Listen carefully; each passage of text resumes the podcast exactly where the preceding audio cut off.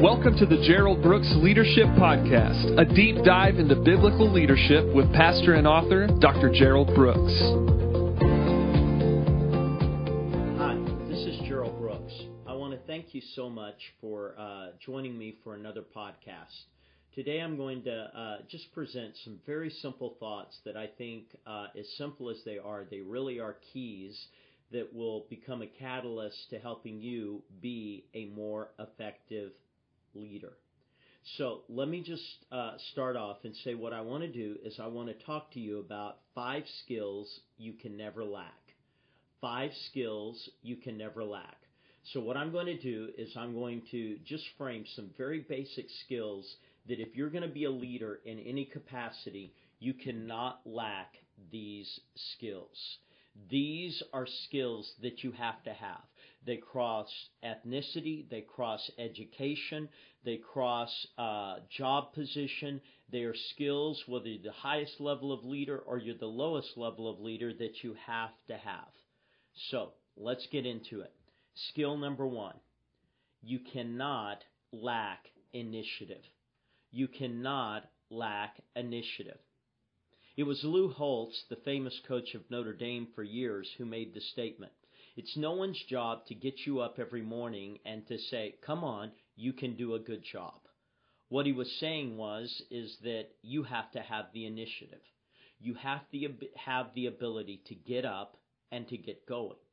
But it seems like that nowadays everyone is waiting for something to get them up and to get them going. They're waiting to feel like they can get up and go. They're waiting for a moment that seems right to get up and go. They're waiting for circumstances to be precise to get up and go. And um, in the book of Ecclesiastes, it talks about people who are waiting on the clouds. Basically, they're waiting for this, this perfect environment, this perfect time, this perfect moment. But if you're going to lead, you cannot lack initiative. And the reason that's critical is because leaders are multipliers. Whatever we do gets multiplied down line. Whatever we don't do gets multiplied down line. And if you're slow to initiative, then everyone who looks to you on any leadership level is going to be slow to initiate. And if you're able to get going and to start, then everybody else will learn to get going and start. So, as a leader, you cannot lack initiative. You cannot lack the ability to get up, to get going, to take on. I love the fact that David, when he went out to face Goliath, it said that he ran. He didn't walk. He wasn't casually sauntering there. He ran. Why? Because as a leader, you take the initiative. I'm going to take on. I'm going to take on the biggest thing. I'm going to take on the biggest problem. I'm going to get on it as quick as I can, as soon as I can. I'm not going to wait for everything to be great. I'm not going to wait for everything to be perfect. I am going to get up and I'm going to get going. The Bible says the spirit of the prophet is subject to the prophet that means that we are more in control than we ever acknowledge. Paul wrote to Timothy, he said, stir up the gift. Get that gift going. Don't let that gift be dormant. Make that gift happen. And what he was talking about is the ability to initiate. In Joshua chapter 1, he says, Arise therefore. What was he saying? You got to get up and get going. In verse 11, uh, Joshua says to the captains, the leaders, he says, prepare the people, get them ready to get going. As a leader, here's what I know you cannot lack initiative. You've got to have in you the ability to get up and get going. Now, initiative starts when you realize it's not a feeling, it's not an emotion, it's not a want to, it's a discipline. One of the quotes that I frequently say is this is timelines are the gift that others give you. Discipline is the gift that you give yourself. Discipline is the ability to do something when someone else isn't giving you a timeline. Discipline is when you get up and you get going and you have the ability to start and to initiate. So for me, it's simple. Every morning it starts. This is the day that the Lord hath made. I will be glad. It's not, I'm not sure what kind of day this is. It's not, well, I'm going to see how I feel this day. It's, this is the day that the Lord hath made, and I will be glad and rejoice in it. See, there may not be reasons for you to be glad, but make one. There may not be reasons that you feel like rejoicing, but find one. Leaders take initiative.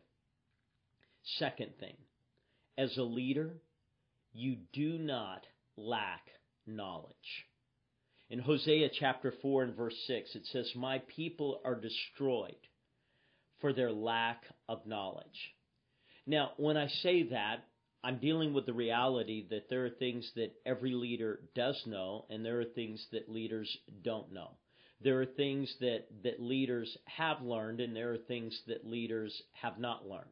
I'm not talking about you being able to have perfect knowledge for every perfect moment, but for you having the ability to know that there's very little knowledge or information that you cannot get.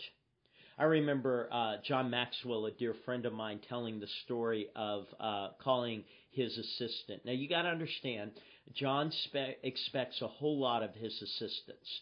He expects a whole lot of them, probably a little bit more than the average assistant would ever have as far as an expectation on them. But John expects that that assistant's going to make his life easier.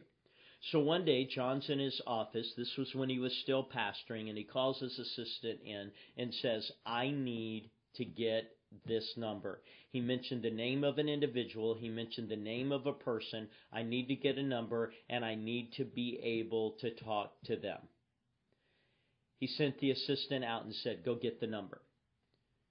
About an hour later, John calls the assistant and says, I need that number. And she comes into his office and says, I've not been able to find it. John looks at her and says, Sit down. He says, I'm going to teach you how to get information.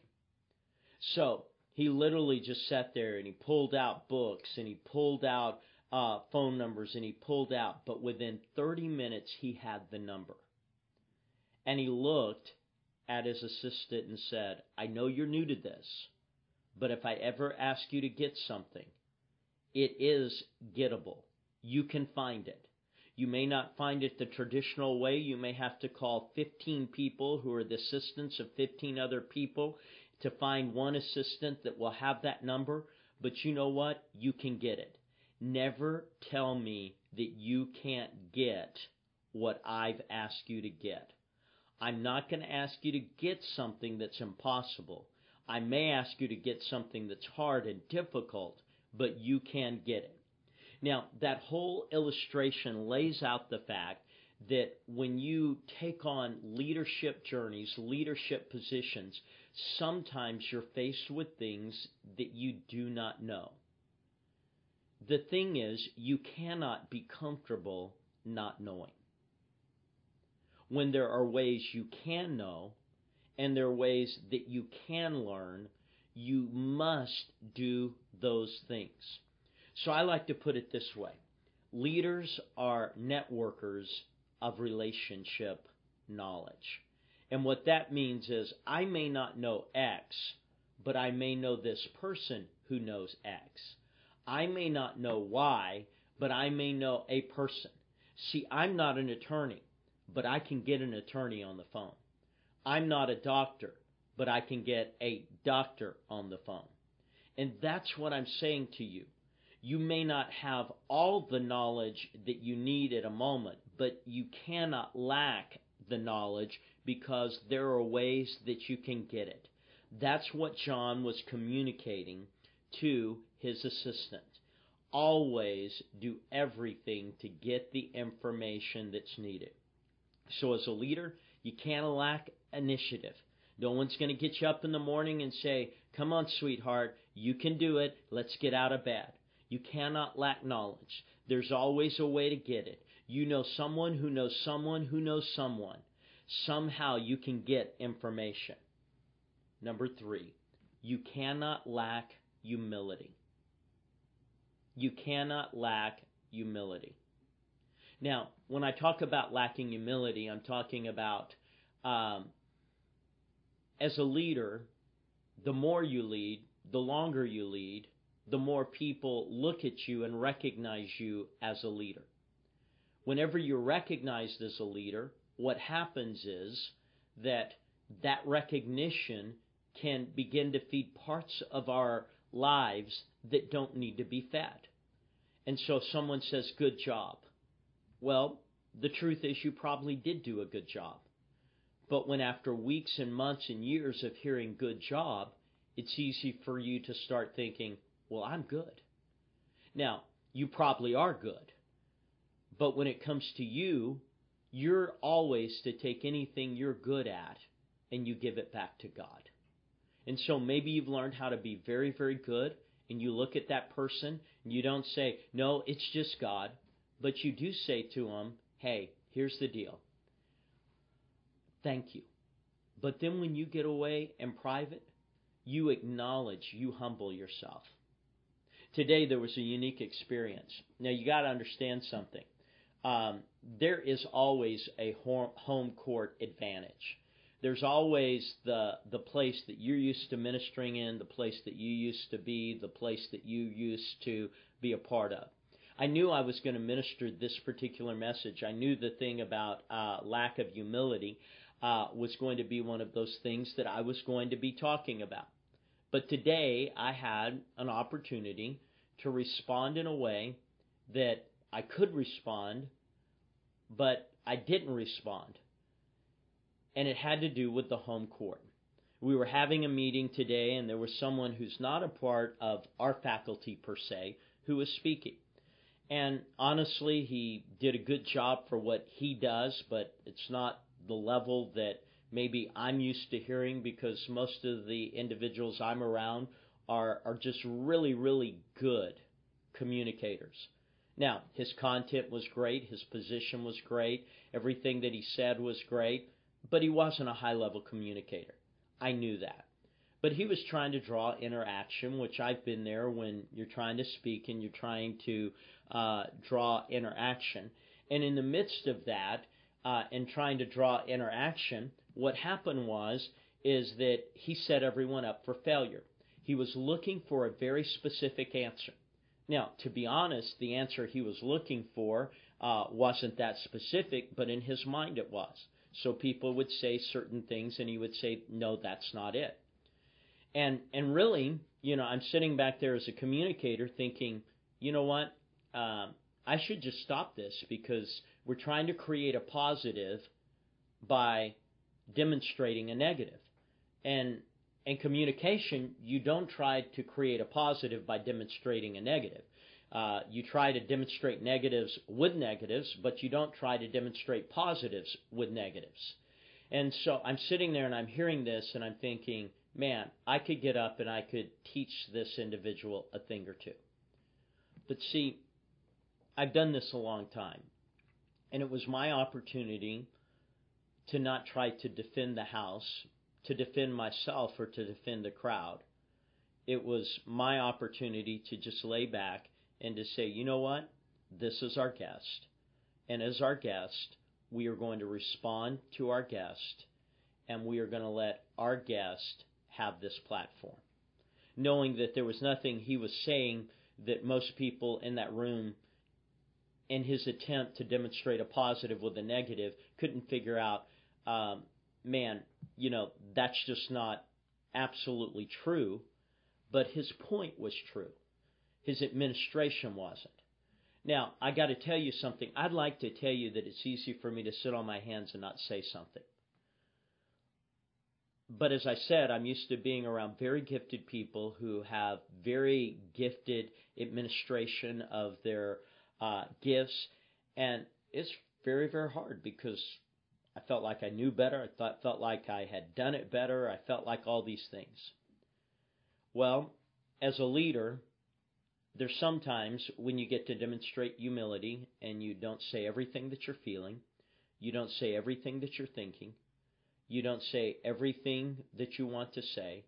You just take a lesser position, and that lesser position is for no other reason than you're just saying to yourself, I don't have to engage on everything, even when my head and my flesh want me to engage on everything. Even though we're all capable of the pithy comeback, even though all of us are capable of verbal jousting and the one upmanship, there's a time where you just say, I'm not going to say everything I'm thinking. I'm not going to say everything that I'm feeling. Now, I say that to you because I'd like you to think that was easy for me. It's not.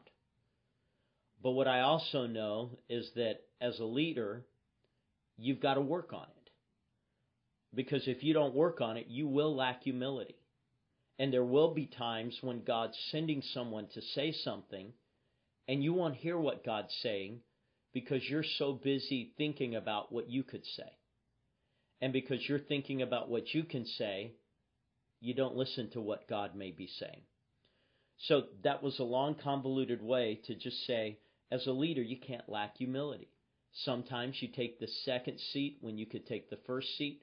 Sometimes you uh, begin to open up possibilities to say, hey, uh, you know what?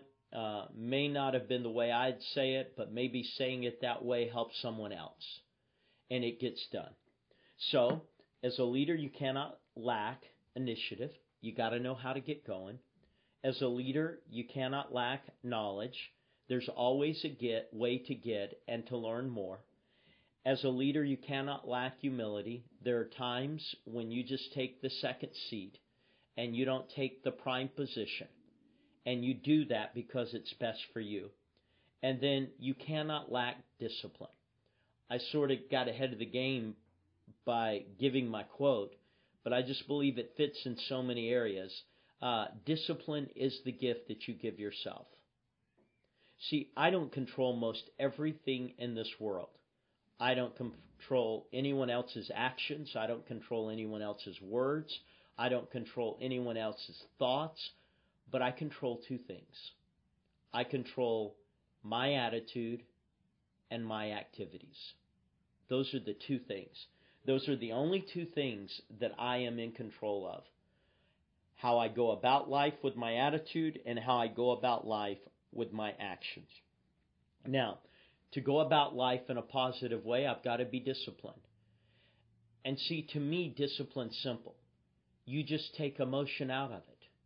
You just say, this is what we do. This is how we do it.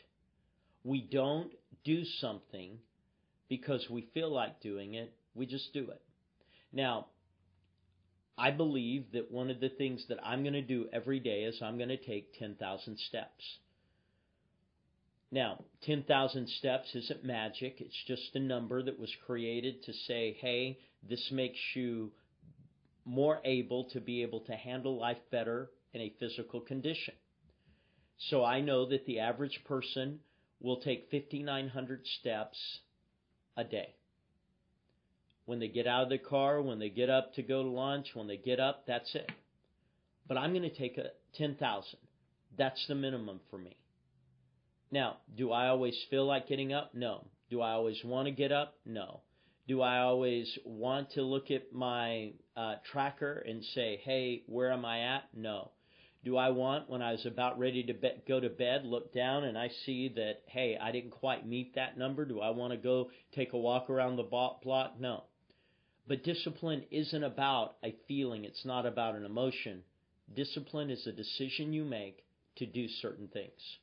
And so you've got to decide what are some of the base things you've got to do spiritually, you've got to do mentally, you've got to do physically, you've got to do growth wise, you've got to do as far as fulfilling the destiny that God has for you. And, and you just say, hey, I'm not going to lack discipline. I'm making the decision. It's Joshua when he said, As for me and my house, we will serve the Lord our God.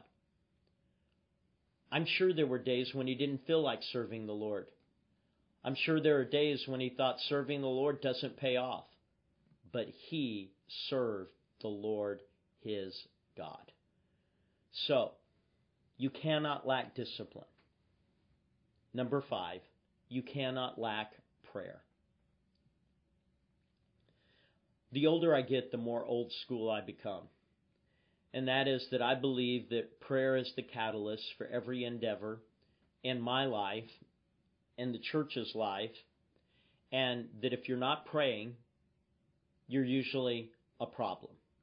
What I found is, is that people have problems, but they can pray and they can get themselves out of problems. But I've also found that the person who has a problem and doesn't pray usually becomes a problem.